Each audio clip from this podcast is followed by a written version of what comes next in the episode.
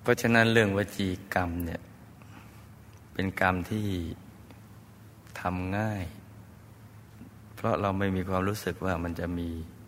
ผลเสียอะไร มันพลาดพลั้งง่ายทีเดียว ถ้าทำบ่อยๆ เป็นอจินกรรมหรือเป็นนิสัย เวลาใกล้จะละโลกนี่สำคัญทีเดียว มันจะมาปรากฏให้เห็นในกรรมนิมิต จิตก็จะเศร้าหมองไม่ผ่องใส เราก็จะเห็นคตินิมิต